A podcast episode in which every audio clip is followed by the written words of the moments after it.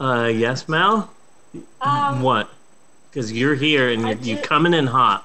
I just wanted to say, I just wanted to say something, you know, just something to let you guys stew on. Um, there's this challenge apparently where students are stealing soap dispensers, right? And so we've got that going on in school. People are stealing soap dispensers and soap. But last Friday, all anyone could talk about was how someone stole a whole toilet.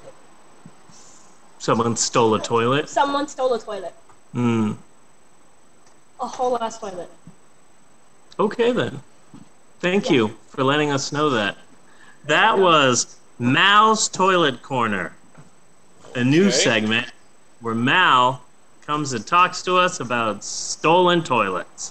I want you to keep us updated on this, okay? Yeah. I want you to keep us updated on the toilet situation because I think that this is important. This is something that we all need to focus on. And it not only talk, it not only is this a story about your high school, but it's also sort of a microcosm for our entire nation right now. I would say that politically, our nation's toilet has been stolen. Yeah. Yes. You know, Truly, truly. so I think that that's something that Biden really has to deal with. I think that probably the nation's toilet being stolen. I think, you know, I don't think it takes precedence over the pandemic, but it's definitely like a number two, Yes. yes. which is funny because it's a toilet. and see? the American people have nothing to go on. Yeah. You were spilling so much. You you were spilling so much stuff. Okay. Okay. Okay, so this this has been Mal's Toilet Corner. Very excited about that. And cut on whatever that new segment was. There you go. Bunny! Yes. Last week, a man in Canada died in a freak McDonald's drive-through accident. Okay. I missed this one. Okay, so here's how it went. Okay. Earlier in September of this year, 2021, a man was in the drive through at a McDonald's in Vancouver. It was 5:30 a.m. and the guy was paying with his bank card, his debit card, and he went to go give it to through the car window to the cashier. But he dropped the card out of the window of his car. So the man got out of his car to pick up his bank card, but he didn't do uh, two things. Number one, he didn't close the door to his car, and B, he didn't park his car. So as he went around the door to pick up his car, the moving car pinned the driver between a pylon and the car door. He was unable to get free and he was crushed to death by his own car and died. He he he crushed himself with his own vehicle. And I wanted to bring it up because the story He pulled a Yelchin. Exactly. See, I wanted to bring it up because his his this man's this Canadian man's death reminded me of the tragic death of of actor Anton Yelchin, who was 27 when he died. He played Chekov in the new Star Trek movies, and he was also run over by his own car.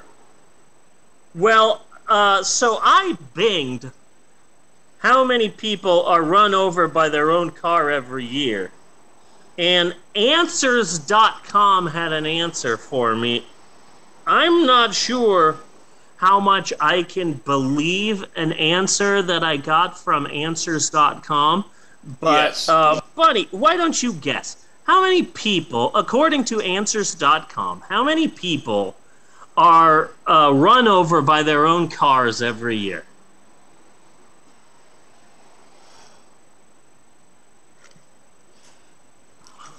Normally, I would think it would have to be a fairly low number, but in the past decade living in America, learning exactly how stupid people are, Yes. I am betting. I'm betting the number of people who run over themselves with their own car is much higher than I would think.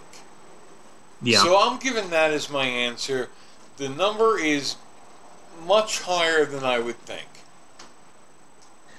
Well, according to Answers.com, and I'm not sure how much I can trust Answers.com, but according to Answers.com, not a sponsor, roughly 6,000 people are run over by their own cars every year. That is much higher than I would think. 6,000. 6,000. This is- this is what I think is happening, and we all need to be prepared. We're we're prepared for like a civil war because all of our nation's angry whites are getting pissed off, and we're preparing for zombie apocalypses. There's a whole uh, uh, there are businesses out there that are making all of their money just on getting people prepared for a zombie apocalypse. There are people prepared for nuclear war, but I think what we need to really start preparing for now is a Carmageddon Yeah. because the cars are, are upset at us. The cars are pissed, and the cars are, are starting to fight back. And I think that, that we all need to start taking this Carmageddon seriously. Yes. I'm set. You, there, there is one final sign before the Carmageddon, and, and that's really what you want to look out for. Okay, what's the sign? When the stork drops an eight ball on Stephen King's stoop, Ah, okay. Yes. Carmageddon is nigh. Yeah. So just be prepared next time you go into your car. Uh, I would keep an eye on your car while you're driving it because things are starting to. uh, Cars, cars are sus right now. Cars are real sus, and I would just be prepared. And you know what? You should probably keep a clothes hanger in your car Yeah. just in case you need to fight it off. Because everyone knows in any kind in any kind of demic, you really need a clothes hanger nearby.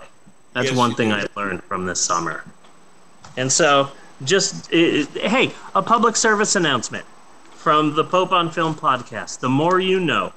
Do do do do. That's the star going behind me.